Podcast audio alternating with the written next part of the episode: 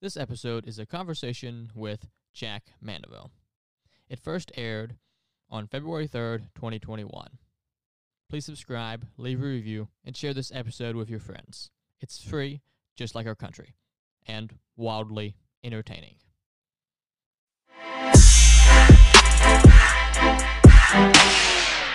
Where are you from?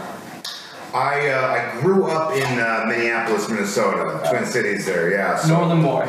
Northern boy for sure. Yeah, I, I, I flew the coop. We're doing this right now. I flew the coop at uh, 18 years old, but I still consider myself a Minnesotan. I'll always be a Minnesotan. Okay. So. So why why the Marines? Like did you like like some people they like always want to go in the military from like a young age and they have like Rambo type aspirations. Were you like that or were you just like it's the only job I have? Uh, it was neither of those, but what it was, uh, I, a lot of people do have romantic stories. Yeah. But I want to go serve my country and Yeah, like Jocko talks about wanting to be like Yeah, he knew, and, good, and there's a lot of dudes out there.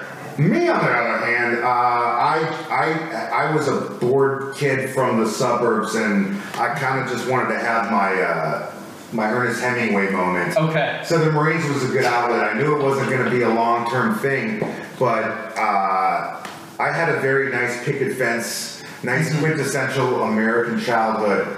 And uh, for young men, you know, you need a little. I personally needed a little taste of adventure, and Yeah. I felt the Marines was a good path for that. nice.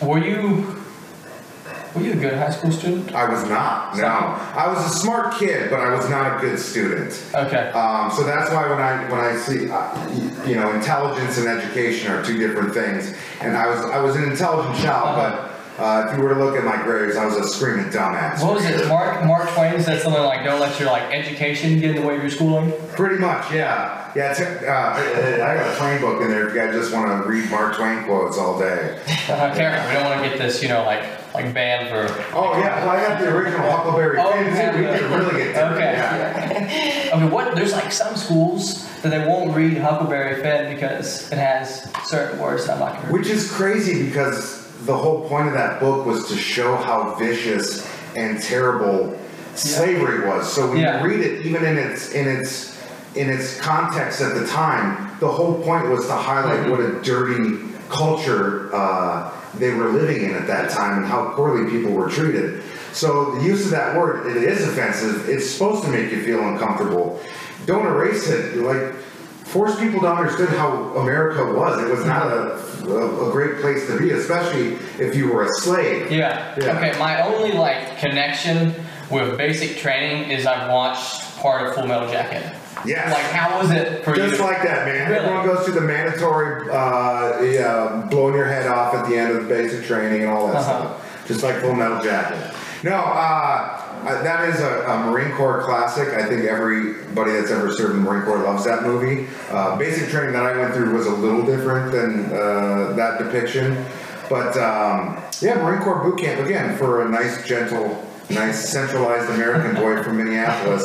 Uh, going to a place like MCRD San Diego, uh, and not just the yelling and the intensity and you know the aggressiveness of boot camp, but um, that you know again growing up, the Minneapolis suburbs are pretty for the most part a homogenous place. And then here I am, I'm next to kids from all over the country, from every conceivable background, country country Yeah. kids like yourself, you know, like it, it, it, you know, kids from you know the inner city, kids who were went on. I, I- I served with a dude that went on to be a Rhodes Scholar, and then I also served some with some real dumbasses. So like a real mixed bag of America right there. Okay, everyone talks about like how the military is like one big family. Like they, they know everyone in their, their unit, everyone they went through basic training with. Do you still keep up with like the dudes you went through basic training with, or is it like Not basic training, no. No, because after basic training, you all kind of go on your own separate ways for the most part. Uh, so you you don't really keep in con- contact with basic training people. Now, the people you served with in your your unit, Yeah. um, those are much of the much of the time those are lifelong friendships. So, So this must be like what? Late late '90s, early 2000s. Hey man, I appreciate you being fairly accurate. There It was early 2000s. Early 2000s? Yeah. But I look, I look like I look pretty haggard, so I take no offense to even if you would have said early 90s, I would have understood. Yeah. Ladies. Yeah. Didn't you used to wear like a World War II hat? Is that like uh, I, I, listened to your podcast on uh, like Free Range American? Yeah. And you were telling uh, JT that you you would like go around with like a stolen like valor like uh, Oh, my World stolen valor hat. Yeah. Yeah, my stolen valor hat. Yeah, I would wear like a World War II veteran hat, which always surprised me when people would try to call me out on that, like they were like Sherlock Holmes. Like, yeah, no shit, man. I'm not 98 years old. Like, yeah, I, I know I'm faking. That's how I stay so young. Yeah. But I have another. I do a lot of uh, USO shows. I go Okay. when you go and entertain the troops, and uh, I appreciate it. A, a lot of times after the show, dudes will come and they'll give you like their unit patches or coins. And this one guy, Air Force guy gave me his unit hat. And uh, in the Air Force, it's a, a unit called Red Horse. And I guess I didn't know about it, but uh, they're pretty popular in the Air Force.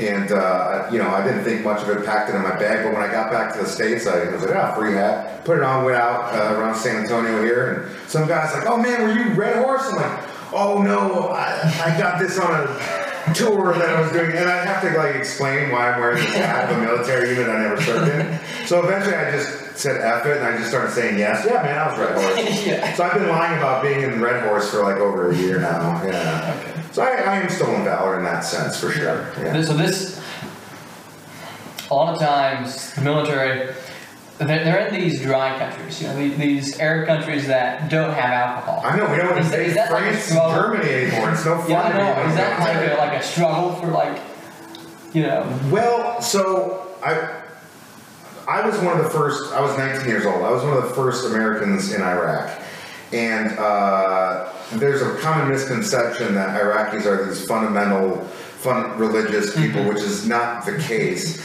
And if you, I'm not going to go into too much detail, but even prior to the United States invasion of Iraq, Iraq was one of the only secular states in the Arab world. Um, so a lot of alcohol was passed around Baghdad and, and parts of Iraq. So it wasn't hard for us to access alcohol in Uh-huh. Iraq. Iraqis love to party. Yeah. Uh, um, now Kuwaitis, on the other hand, yeah, that's a dry ass country. So you landed in Kuwait? We were- yeah, Oh, we so were you were like one of the first, first boots on the ground then? yeah, yeah, we were there for the first day. Yeah. Wow. Yeah, and then, uh, but we didn't get drunk until like three weeks in. and Ah. so, Yeah. Yeah. So, Oh yeah, and I forgot to warn you about the trains. My bad. no, it's gonna be great background. All right, good. Yeah, Yeah, it's gonna add Gets worse. Okay. Awesome. So, you get what, what year do you get out of the military? 2006. 2006. How old are you guys? 21. 18. Oh man, shit. So Yeah. like I was a 99, he's a 2000 kid. Yeah. Oh yeah, man. Yeah, I got out when I was 22. Yeah. Okay. And then what, did you go to college? Did you go to trade school? What'd you do? Um, shortly after I just uh, I went and was a I went to school and I was a delivery driver. I went back to Minneapolis for about a year. I was I went to school. I was a delivery driver. Then one of my actually Marine buddies uh, was going to school at UT at UT Austin, and uh, so I moved down to Austin kind of on a spur of the moment thing, and um, uh, ended up going to school at UTSA here in San Antonio. And uh, I worked a lot of odd jobs. I worked in the oil field for a long time, or not a long time, but for a while. And then, uh, yeah, I did a lot of odd jobs until about uh, 2012 when I got into like the creative stuff. Okay, yeah, so speaking of like the creative stuff, like how did you find yourself like from a marine to doing sort of like odd jobs in the oil field to now you want to do like creative stuff? Did you always know like you wanted to do creative stuff or like how like how did you get there? Yeah, um, no, I didn't know. That's the thing. uh, You hear a lot of people, a lot of people, actors, writers. It's, I always want to do that. I knew I had it in me, but I didn't. Ha- I didn't have the confidence to do it, to even say that I wanted to do it. Yeah. So it wasn't until probably about about three or four years after I got out of the military that I started thinking that this is what I want to do. And then a couple years after that, I started making a serious go at it. And then by 2012, I got my first full time writing job. Okay. Was that uh, Rhino Den, or where, where was your first writing job? Yeah. Uh, so the first like important gigs that I got were with. Like you did your research. I didn't know that. That's why I got the wheel pack. Um, wow, yeah, that's wow. Because the Rhino Den, like, yeah, it's not around anymore. Right? Unless you were paying attention eight years ago, nobody remember. Yeah, the Rhino Den. That was the first. It was a big deal to me that they wanted to publish my You can stuff. find anything online. You know, if What's you, that? like, you can find anything online. If you like Look dig like that. I know, right? I Yeah, know, it's like man. notes. I'm glad I don't have any of those like weird Kevin Hart moments from ten years ago. Oh, yeah. Man. Poor guy. Bless his heart. I mean, Yeah. and like it was his dream to Yeah. Yeah, like that was the, no, that was the Emmys or the no, Oscars. The Oscars, Yeah, yeah, that's like- to be like yeah. the Oscars host, and then he's like, "I'm not gonna do it, and I'm not gonna apologize," and then he apologized, And he he didn't was do it. live there. Yeah, I think Yeah. it was like a new Netflix like special Mhm. on like what Yeah. he said. Like for like a month, he was like on like all the big shows saying, "I'm so sorry." Yeah, I yeah. know. Yeah, bless his heart. Poor. Yeah, uh, that's like. I, I, I don't even remember what the joke was. I mean, I know it was about. It was just on Twitter. It was, it was Yeah. like, but, but I mean, in Uh-huh. 2010, Twitter was a. It Uh-huh. was the Wild West. Yeah. People were just saying anything Yeah. that came to their mind. It's their pretty much just like MySpace, you know. And he's a comedian. You know, like comedians Yeah. should be able to like make jokes. They, they and they and they're with stand-up comedy specifically. It is your obligation to push push that line. Yeah. Yeah. And he was doing it. And they came and yeah came up to bite his ass. If you don't apologize, then no one can really ha- hold anything over your head. Yeah, I mean, I mean, I guess you just own everything, then. Yes. They know Yeah. Chris Rock or something. Yeah, like right? Chris Rock. Yeah, some Dave Chappelle stories. Oh man, Dave Chappelle. Yeah. Okay, so you He's do- the best ever, yeah. A- yes, it is. You do uh, AFV tours. Yes. Yeah. Okay. So do you have like any like crazy like AFV tour stories? Man, you know what? Uh, you know, the first one I did was with uh, Jared Taylor. Really? Yeah. Uh, we were talking about Jared earlier. Uh, the first, Jared was the one that pretty much invited me, and uh, we, we had a wild time. Yeah, our first our first day in Egypt, we Egypt. ended up Man. we ended up naked in a sauna together. So yeah, Interesting. Okay. yeah. Nothing happened, but if it Yeah, did, yeah, yeah. I mean, I'm gonna yeah, tell Yeah, funny you. story. Yeah. Naked. Yeah, but yeah, we yeah we, we were that was our first day in Egypt, and then uh, there was and by the time this was a ten day tour, so by the time we were leaving, uh, we went to Egypt, then we went to Jordan, and then we went to Romania. We Jared pulled out a little too much money. Uh, he didn't understand the, the, the rate exchange Yeah. in Romania, so he pulled out way too much money. It was our last night in Romania. We had to go to the airport like at six in the morning. So Jared just walked up to the bartender of our hotel and says, how many drinks will this get us? He's like, you can drink all night and probably tomorrow night. He's like, okay, keep the tab open. I don't remember getting to the airport in Bucharest, Romania. Uh, all I do, I remember waking up in France and we were in the airport, in the terminal in, in uh, Charles de Gaulle uh, airport in uh, Paris there, and Jared was just laying spread out at like seven in the morning in Paris, France, drinking wine from the bottle, waiting to catch his next flight back to the States. That's the last thing I remember. So that's how, yeah, we, we, we started the tour naked in uh, in Egypt and we ended it drunk in Paris. Yeah. It's a nice bookend. Nice bookend. It was yeah, it was a good tour, and we did our jobs. We went up there on stage and man, got a few chuckles out of people. Nice. We were pretty lucky because there was a band that we were touring with had to do about two hours of mm-hmm. And music. you're coming in at the end for like 10 we minutes. come at the end for five minutes and like get a chuckle out of people, and that's our job. Yeah. And if you've ever seen musicians, two hours of a musical set, that is physically Yeah. straining. Yeah. Yeah. I. I mean, Yeah, I mean, we both we both been to that Paris de airport, and it's really it's really nice. Whenever I go, I get their their macaroons. oh yeah. Yeah. So he went Yeah. he went to, to France probably how many years ago?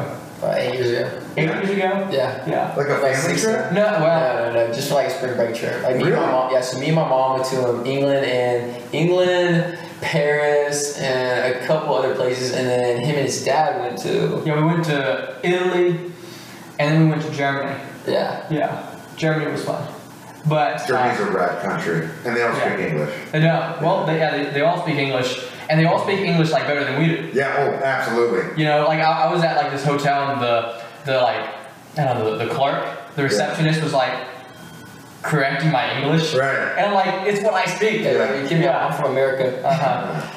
We speak that dirty American English. Uh-huh. Yeah. Yeah, mostly. And so, uh, so like, are you still doing creative writing, or what are you what are you doing right now? Well, uh, yeah, I do it uh, for a living, basically. So I, I've I've dabbled in anywhere from film and television to I'll take a paycheck anywhere. So I've done ghostwriting for Yeah. people. I've done speech writing. Um, uh, right now, I'm working on a project with a production company I've worked with a lot in the past. Uh, so we're, we're putting together a show. Uh, I write sketches with Jared. I write sketches for another company in town. Um, uh, so I do a lot. Ever since COVID hit and LA shut down, it's harder to get out and do more industry stuff. I've been doing a lot of sketch stuff for sure. Yeah. Okay. Okay, is it a typewriter that I saw when I walked in? Oh yeah, that's my Hemingway writer. Really? It's now what Hemingway didn't own it, but it was the same. It was the same Yeah. model that Hemingway had. Yeah. Okay, do you like type your like scripts out on there or Hell no, man. no? What? Is it like just like a How old do you think I am? I don't know. I thought you might be like eclectic like that. It's a collection. Yeah, that's all it is. It, I'm, it's stuff. I'm not putting that to use. Yeah. Okay. I, I, I used a ty- I remember using a typewriter when I was probably uh, 10 years old when they were on their way out. But So, yeah. Yeah, man, I got a nice crappy laptop right there. So before we got started, you told us about Range 15. Uh huh. Yeah. So like, what was your like experience working with that movie?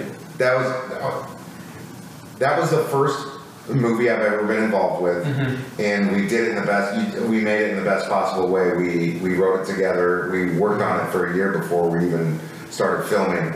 Um, we, I made a movie with my friends. Yeah. And that's the best experience you can go through making a movie because it's not like that most of the time. When you go to a set in LA, you're not there to make friends. It's a business, and they don't. Especially if you're only there for uh, a small part, they don't give a shit about you. Yeah. You're just there to read your lines, do your job, Yeah. and then they tell you to leave. Um, so it's a very an actual film or television set is a very formal work environment where we were making an independent movie that we wrote, that we produced, and so it was uh, just a joy being on that set. It was just fun, and it was for us. It was all, all of our first time, so it was just fun to be on a film set and taking it all in and all that stuff, and hitting on the wardrobe girls. That's what I did a lot of. Yeah, Man, I mean that's what they're there for. that's what they're there for. Yeah, in wardrobe. Yeah. yeah. Sometimes. Yeah, We're not hitting yeah. At the beginning of the day the Yes. the day, yes. But the rest of it, I'm pretty. yeah. Yeah. If I'm in between lines, I'm like, I'm not going to my truck. I'm going to Shoot, gotta shoot, bro. Shoot your shot. Yeah.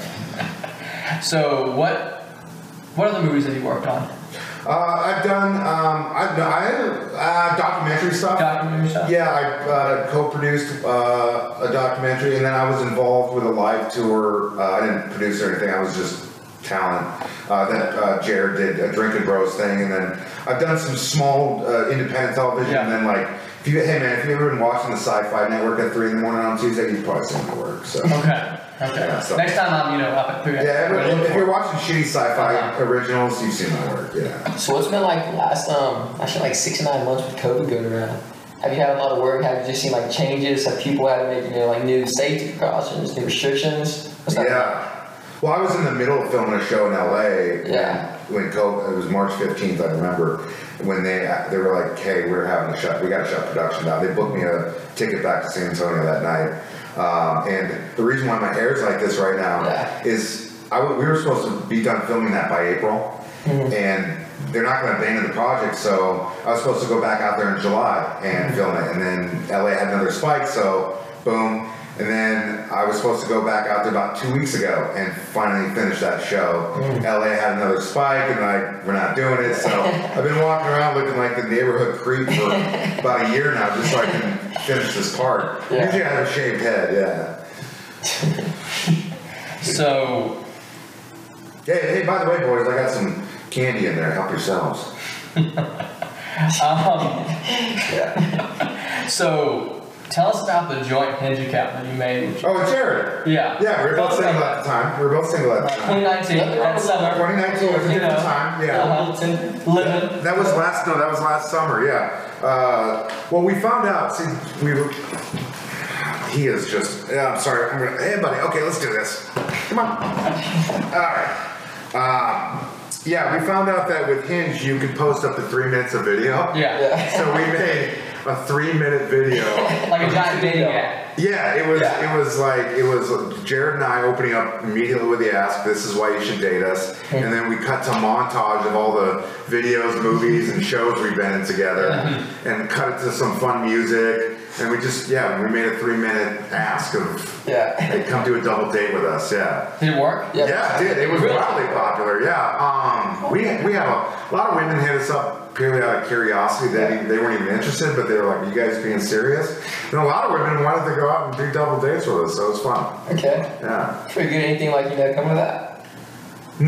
No, not yet. Well, no, not long term. No, I. Okay. Okay. not long term. Yeah, so this is like that. I got a nice, uh, beautiful, wonderful, polite Swedish girlfriend right now, and uh, no, she's not hitting me up for an inch. Okay, I have a note on here and I don't know what it means. Hmm. It says Nam Vietnam sitcom. yeah. What's that about? Jared and I wrote a 22 page pilot um, uh, where, and we built the set in his backyard. He's got some interesting uh, vegetation, and he's got, you know, he's got about 10 acres. Yeah. And he's got some vegetation uh, in his on his property that looks very much like Vietnam. So we built an old. Uh, uh, uh, what's it called? Jeez Louise. That's how long I've been out of the military. I don't even understand the terminology anymore. But we basically built like a pit, a 360 pit, uh, and it looks like an old uh, operating base from Vietnam. And we've got the Viet, like everything Vietnam era looking. And so we're gonna do this. It's a it's comedy about Vietnam. Yeah. So uh, we we we're hopefully gonna start filming soon. Just a matter of getting everybody together at the same time. But we're gonna shoot it in the style of The Office. You know that documentary Yeah. style. Yeah. So we're gonna shoot it that style. It's gonna be like a, a documentary, but a comedy. Okay, so like, are you? What's your association with Black Rifle Coffee? Because like, I feel like you work with Jared a lot, like a lot of their ads. So like, what's what's the relationship? Oh, I'm 1099 as hell, baby. Everywhere across the board. So my relationship is, I met I met Jared and Matt uh, and, and Evan. Uh, uh, I think probably before Black Rifle officially uh, became a company, but by the time we did Range 15, Black Rifle was less than a year old. Uh, so I kind of just knew them from the early days. Uh, and then I hap- I moved back out to San Antonio a couple years ago, and they had just put up their headquarters here. So um, I've been on contract with Black Rifle, just write scripting and being in videos, and now I work report directly to Jared, which is the best possible place I can be in Yeah. the company. Yeah. They don't want me anywhere. I have nothing to offer anywhere else in the company, except if I'm working with Jared, then like that's where Jack belongs. Yeah. Yeah. Okay, How'd you meet JT? Be- because of Range 15. So J- Jared is the one who had the original script. He brought it to a guy I was working with. Yeah, we're good. Or when, uh, he brought it to a guy that I was working for at the time, and we uh, we all co-produced the movie. So I met Jared because of Range 15, probably back in 2014. Okay.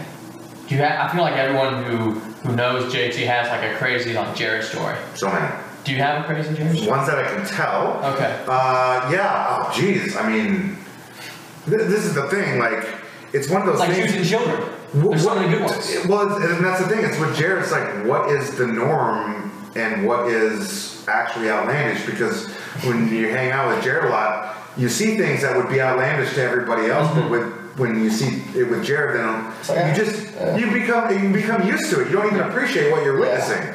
Um, I mean, yeah. I mean, I can tell you the, the you know stories of overseas and writing movies and stuff like that, but. Uh, every day working with him is just a blast.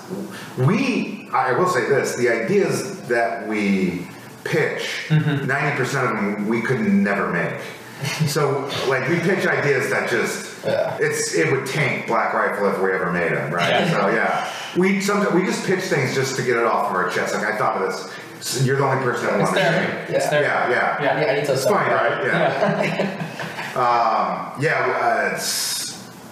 I mean, I've spent so much time uh, with him the, the last couple years, especially. So it's hard to it's hard it's hard to hone in on a specific story.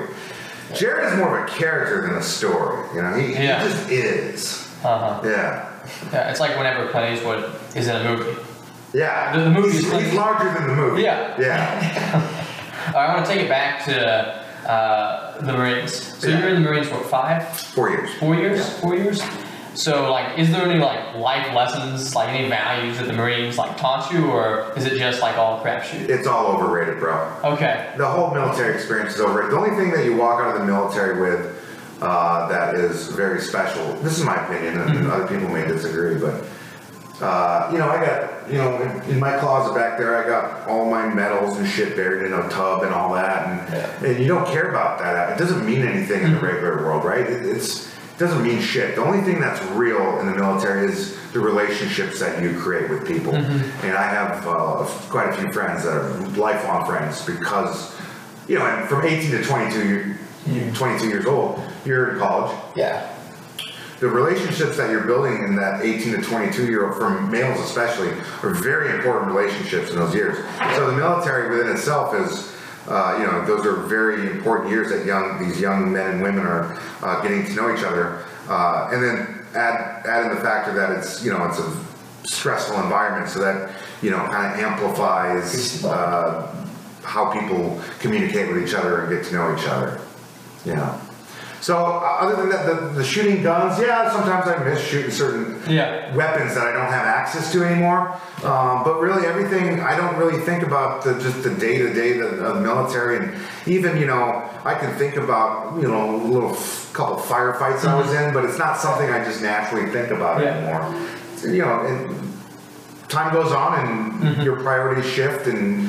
Uh, a lot of dudes I served with, you know, they're focused on their families. I'm focused on my career. They're focused on both. I don't. I don't have a family. This is all I got right here. So, That yeah. He's a lot. yeah. Yeah. He's 80, right? Yeah. I should have had kids, man. Definitely. yeah. Yeah. Um, so I want you to imagine that you're like giving like one piece of advice or one piece of information to like a young Jack Mandaville. Yeah. What do you tell him? Oh, wow, that's a really good. Wow, man, you kind of. I thought you were just gonna set me up for dick jokes, man. Okay, all right, all right. No, I appreciate this. Uh, if I had any advice uh, to give to myself, uh, don't. And th- this may sound very cliche, but uh, don't be afraid to start something because it's too late. You know, I, I, I feel like in a lot of ways I'm a late bloomer in a lot of steps of my career with writing and everything like Yeah. that, and a lot of other things. I just joked about not having not started a family yet, right? Yeah. I'm 37. but my my, um, my advice to my young self is, I think a lot of the time, especially when I was younger, I would be afraid to start something simply because I thought my time had passed, which is ridiculous, right? Uh, so don't be afraid to start anything. Any time is the right time to do what you want to do. Okay, so circling back to your younger days, so what you do growing up in Minnesota? I mean, like, you know, I Yeah. can report. He looks like a hockey guy. He looks like yeah, a hockey you know, guy. 10, 5 degrees. Everybody in hockey. Minnesota is a hockey guy. Okay, so how was like the football in Texas? Hockey in Minnesota is the equivalent to football in Okay, Texas, for okay. sure. Yeah, it's it's a it's a cultural, it's an important cultural part of the state. Yeah. Um, no, I grew up. Uh, I mean, everyone, all Minnesota kids ice the backyard, go play hockey for Yeah. sure. But uh, you know, I grew up ice fishing and doing all those Minnesota things. You know what whipping a shitty is? Uh, It's, No, it's, uh, it's when it's there's snow and ice out, and you go in a parking lot and you just uh, You whip, whip your truck around and your car around. Yeah. Okay. So like the equivalent of mud in Texas. Yeah, yeah, we do it on the ice, ice. mud, like, yeah, exactly. Yeah, we do it on the ice. Okay. Uh, yeah, I got my I got a little painting up there. My dad painted of a bunch of ice houses out on out on the lake, and it always makes me think of home. I like having that painting up there to remind me of where I'm from. Yeah, yeah. Uh, I mean, growing up in Minnesota, I, again, Minnesota is it is it's a really good state. It's a great place. Yeah. I think the only reason why there's not a significantly higher population is it takes a different kind of person to be able to deal with those winters. So, but it's it's other than that, it's, it's a really ideal place to raise a family. It's a Yeah. it's a really um, it's a healthy economy. It's a healthy political environment. It's a healthy. Uh, it's a, literally a healthy state. Like people are very outdoorsy. They get out there. Uh, it's a big outdoorsman state. If you're into hunting and fishing, it's a great place to be. So But their winters are pretty much like Brutal. the equivalent of like Texas summers, right? Or they- Yeah. Or would you say they're worse? uh, Someone said you like to heat up the um, the battery on your car before they use it. Sometimes it's that cold. yeah, Yeah, I've heard stories like that. Most Minnesotans, if you have the means, Yeah. you get the f out of Dodge by the time you're 70. Yeah, you're out. You're Yeah. not. Yeah, they most of them, well, as far as the city people. Yeah. they get out. They go to Arizona. So I've met a few of them that moved down here to San Antonio. Everyone's moving to Texas. Everyone is. Yeah. I respect. Dude, I see those California license plates. And I, you know, I, I, I, I used to live in California. I love California actually. That's where a lot of my family's from. But I'm like, mm, don't it was yeah, it was the liberal city, but it was that like come as you are mentality. Hey man, let's get high, listen to music, cross dress, do whatever you want, right? Yeah. And now it's become this. It's like LA, man. It's like LA. It's that really judgmental corporate. Kind it's just the no fun liberalism, you know? Yeah. Yeah, uh, Austin. Uh, Austin's changed a lot the last ten years. It wasn't always like as uptight as it seems to be. It's still Austin in a lot of ways, but. Yeah. Did I ever tell you the time that uh, uh, Greg Abbott ran over my foot in his wheelchair? No. Yeah. Yeah. Yeah. Yeah, he ran in the west, in the, no, it was the east wing at the White House. He ran over my foot. Yeah. It was like the first, it was like the first, uh, my ex worked for the administration. Mm-hmm. so, and the first like 10 days, and this happens every cycle, like nobody knows what the fuck's going on the first, uh, mm-hmm. the first like couple months Yeah. at, at the White House, like it's a free for all. so they basically let me on the White House property. They barely did a background check. Yeah, I know, right? and like I was going places I sh- probably shouldn't have been in, but like. Yeah, I was walking through the east wing, and uh, uh, and I was walking, and all of a sudden I feel this pressure on my foot, like ah, God! And then like there's a wheelchair backed up on me, and then he goes forward, and I just keep walking. I'm limping. I go to my girlfriend, like, "Who's the asshole in the wheelchair?" She goes, "Jack, that's the governor of Texas." I'm like, "Oh shit, sorry." Well, Jack Mandaville, thank you so much for coming on. We enjoyed it. Hey, thank you so much, guys.